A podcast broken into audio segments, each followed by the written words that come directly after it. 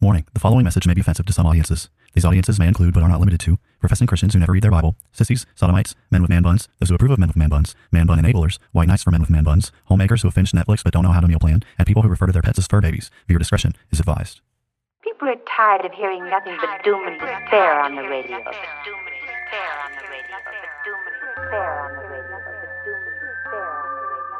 The message of Christianity is that salvation is found in Christ alone, and any who reject Christ therefore forfeit any hope of salvation, any hope of heaven.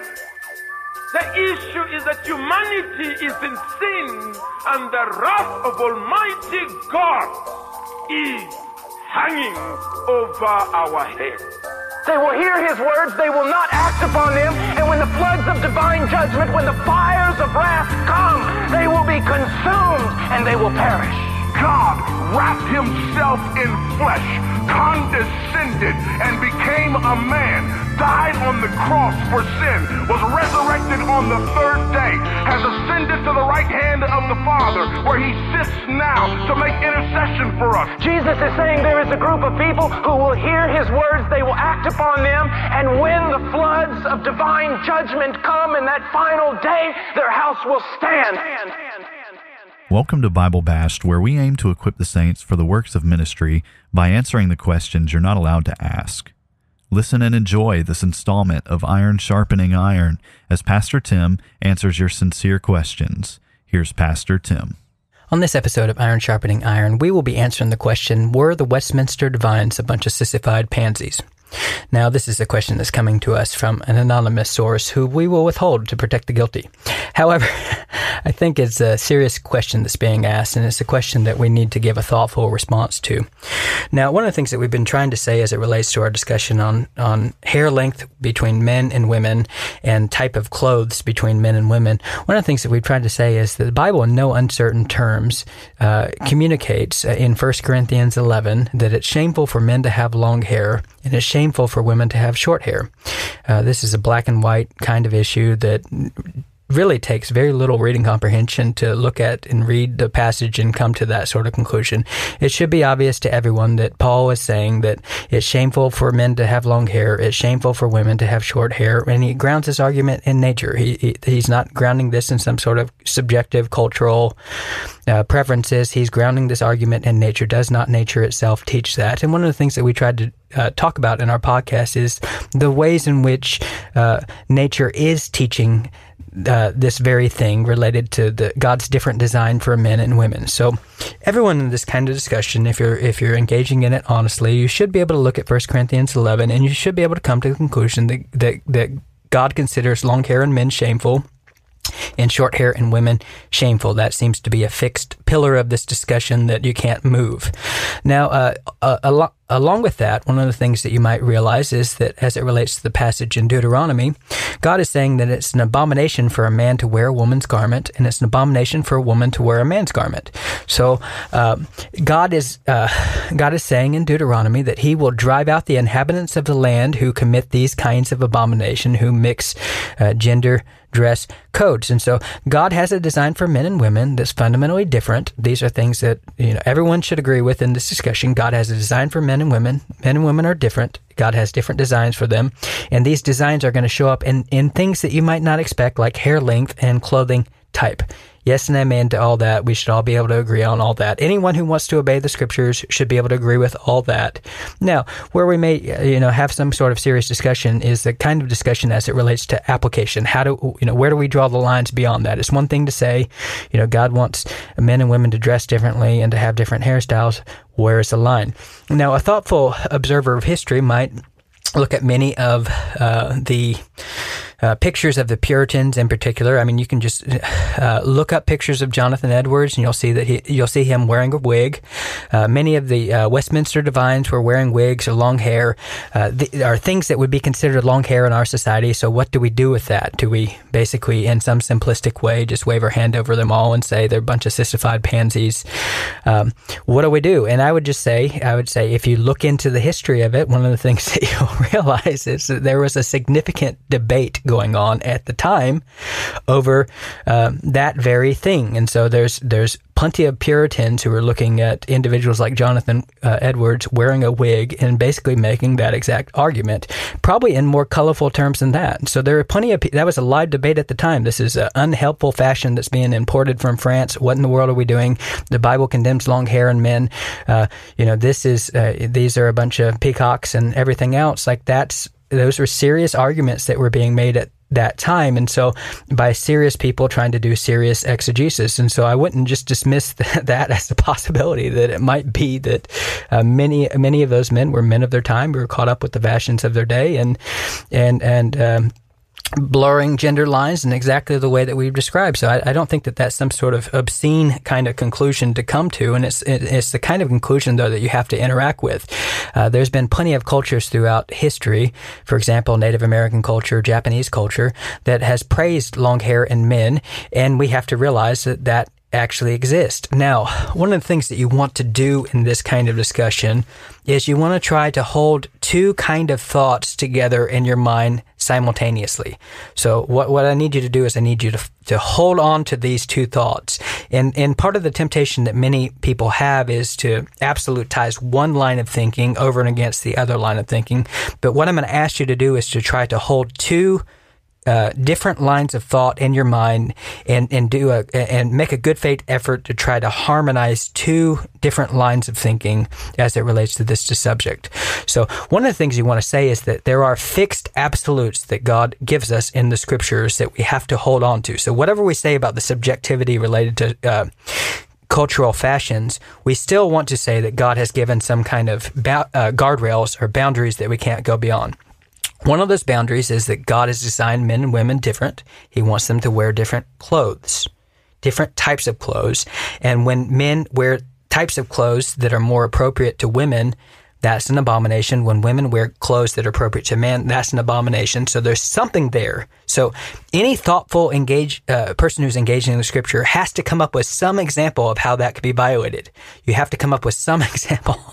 there has to be something that, like, some way that we can violate that, and you can't just re- reduce it to subjective. Uh, mess, okay? And the same thing is the case with hair. So God's given guidelines. God has basically said He's designed women to have long hair as a hair covering for them, as a head covering for them, and He's designed men to have short hair. And if a man has long hair, that's a disgrace to him. And if a woman has short hair, that's a disgrace to her. So those are the guardrail. God wants men and women to have different lengths of hair, and then God wants men and women to have different styles of clothing. So, like if you uh, imagine like the dystopian um, egalitarian um, fantasy or whatever, you, you can think about movies that go along these lines where the, the, the end result of feminism and egalitarianism is finally realized where everyone basically wears the same outfit. And so you see, you know, all the males and all the females are wearing the same, you know, shirt and the same pants and they're all the same color and there's no difference because everyone has to be the same and everyone has to wear the same things because we're all the same and same, same, same, same, same.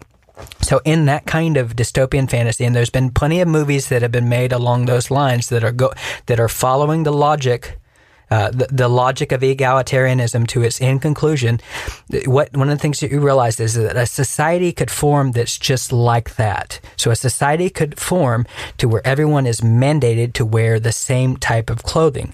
Now, the problem with that from God's perspective is that that is reflecting a different kind of worldview than the scriptures given us, meaning that's reflecting an egalitarian worldview. So that is uh, not the kind of society that Christians should be working to produce. We shouldn't be working to produce the kind of society where everyone's, we're both male and female, uh, are wearing the same kind of clothes because men and women are created for different purposes and that should be reflected in their clothing and in their hair. So that kind of thing is off limits. So to, to say that like if that were to happen, then you look at the passage which say a man shouldn't wear a garment pertaining to a woman, a woman shouldn't wear a garment pertaining to a man.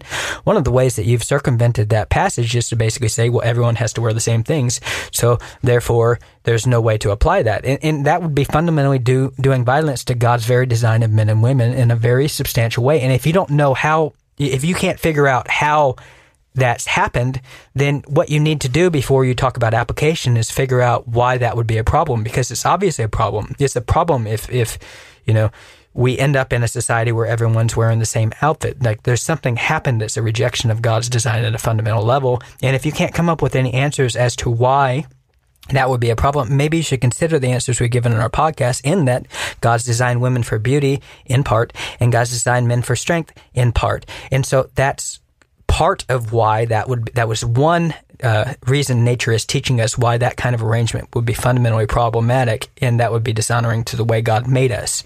Okay. So, but you think about that kind of society and then you think about, okay, uh, like, well, what then should men and women wear? Is there some sort of absolute standard for what men and women should wear? So we, we are, we have, we have abandoned the kind of society where men were expected to wear, you know, um, pants and women would wear dresses.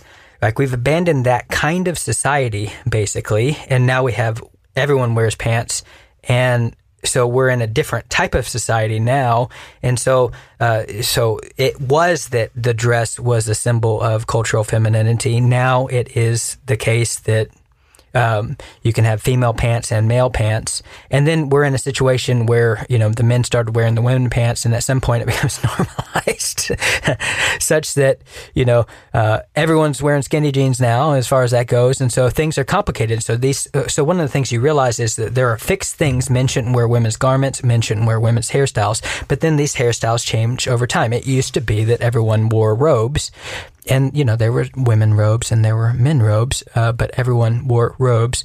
And so then you know at some point someone along the line. Uh, somewhere along the line, men started wearing pants and everything else, and things changed. And so, like, we're, we're in a different kind of society, and these cultural uh, symbols change over time. And so, one of the things that you don't want to do is you don't want to sanctify any particular expression of the difference between masculinity and femininity as it relates to dress and as it relates to hair. So there might be things like fashions that come in and out of fashion, but then so so one of the things you want to realize is that there's some subjectivity in how these symbols are presented over time. There is some subjectivity involved in that. But at the same time, you, you need to realize that there are still absolutes. And so what you're trying to do is you're trying to hold two competing truths in your mind at the same time. There's some subjectivity in how these symbols are viewed over time, meaning like the distinction between male and female dress might ch- go through various changes throughout history to where there's always a feminine kind of dress and there's always a masculine kind of dress until you get to the egalitarian endpoint where it's all uniform. So beyond that, though, you're, you're going to have differences and those symbols might change over time. And then you might want to understand the language of the culture that you're actually living in and operate under the uh, understanding of what you're communicating at various points in history related to your dress and hair. So you do want to pay attention to where you're at while at the same time holding on to there's absolutes. So long hair is, is beyond the pale for men. Short hair is beyond the pale for women unless you have cancer, unfortunately, in which case every woman who has cancer does feel like she's lost her femininity. She's tempted to feel that way, and she's tempted to feel that way because long hair in women has always been a universal symbol of femininity. Just look at the bathroom doors that you go to. Everyone knows what we're talking about. So here's the thing: there's guardrails. Long hair on women is um, is uh, a sign of femininity. Short hair on men is a sign of masculinity.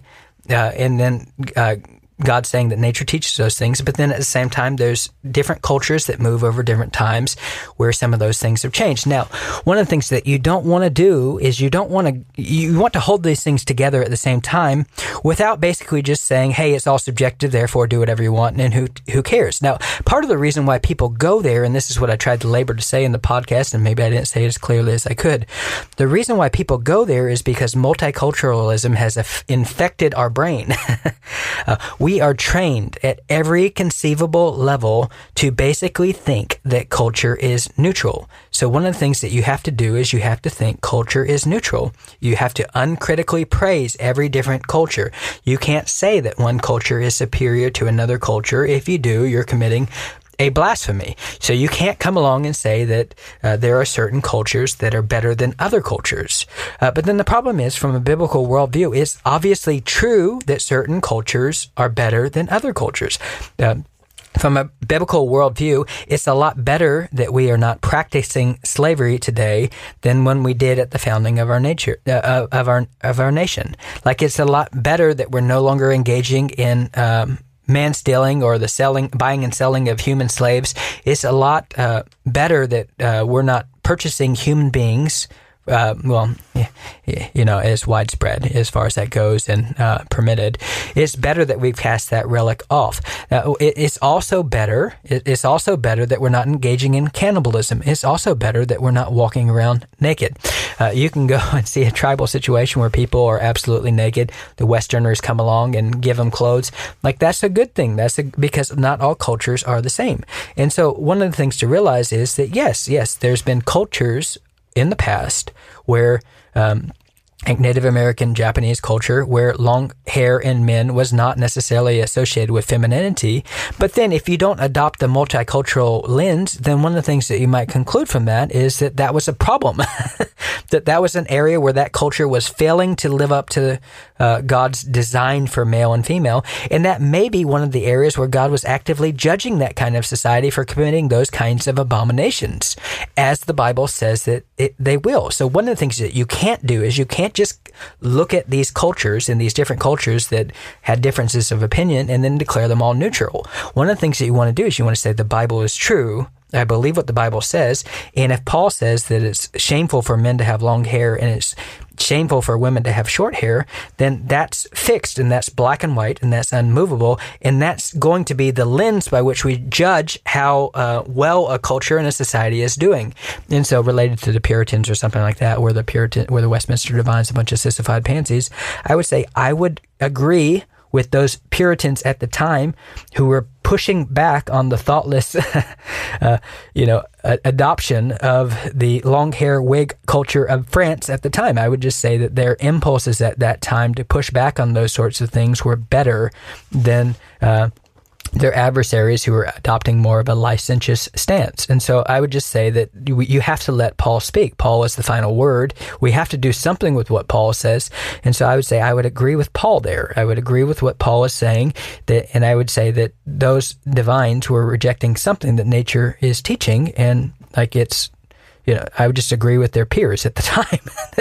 That's obviously what's happening, and they would they would have harsher words for that than you know the podcast title. So there's that. So so so what I'm trying to say is, I think one of the things that you want to do with whatever culture that you're living in is that you want to say, hey, what are the guardrails? Hey, there needs to be a distinction of dress between male and female. Men need to not be trying to push the boundaries of fashion and adopting all the feminine forms of fa- fashion. Uh, there's something abominable about that. So pay attention to the particular symbols in your own society that basically distinguish male dress and female dress, and those may change over time.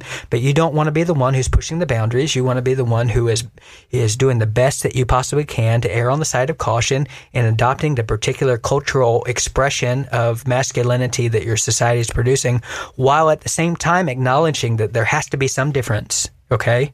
So we're living in a society right now that's pushing, you know, celebrities and athletes to wear dresses at, you know, the Oscars or something like that. That's bad. That's an abomination. That's what God is condemning. So you, you want to, you don't want to be the person who's thoughtlessly adopting, you know, as many symbols of femininity as you can and throwing your hands up in the air and say, hey, it's all cultural. You don't want to do that. What you want to do is you want to be the kind of person who is basically saying, like, I, I want to understand the language of my culture. This communicates femininity. I want to stay away from it. I want to stay away from it as far as I can. I don't want to be like the little kid who's standing two inches from the road when their dad tells them, like, don't stand on the road. I want to be the kid who's given it a wide berth so I can make sure that I'm careful. But then at the same time, I don't want to be the pastor who's coming along and saying, hey, um, you know, y- in order to be faithful, you need to stand at least 10 inches away from the road. Like the, the issue is, I don't know how long you have to stand away from the road. I would just say identify the game that's being run on you. You're living in a society that's trying to brainwash you into adopting feminine symbols. So what you probably want to do at that point is stay as far away as you possibly can. So if the Bible's saying it's shameful for men to have long hair, I would say you probably want to make sure that you're clearly you know, in no way that no reasonable person can look at you and say that you're breaking the line. Now, there's obviously unreasonable people out there who will basically say any hair over the length of an ear or something like that is crossing the line. Okay, fine. But I think what you want to do is, is ask the question, will any reasonable person consider this long hair? Will reasonable people consider this long hair? And if so, don't go there with it. That's what you want to do. Like, and that's what you do in every area of life. In every area of obedience, you're making that kind of calculation. You're saying, what would a reasonable, godly person consider? Would, would would they think I'm flirting with the line? Would they think I'm right on the line? Would they think I'm across the line? What would most reasonable godly people assume? Like you know, as it relates to the last podcast, is this yelling or is this raising my voice? What would most reasonable people assume? And so one of the things that you want to do is you want to think to yourself, like, how can I stay away from uh, like the egregious examples of this and be cautious and not just rush he- headlong and adopt in a thoughtless way anything and everything that the world is selling. And so wh- what I'm what I'm trying to advocate in short is just a posture that holds two kinds of thought process together. Bible gives us some absolutes. So long hair in men off limits, short hair in women off limits. Don't go there. All right, that's an absolute.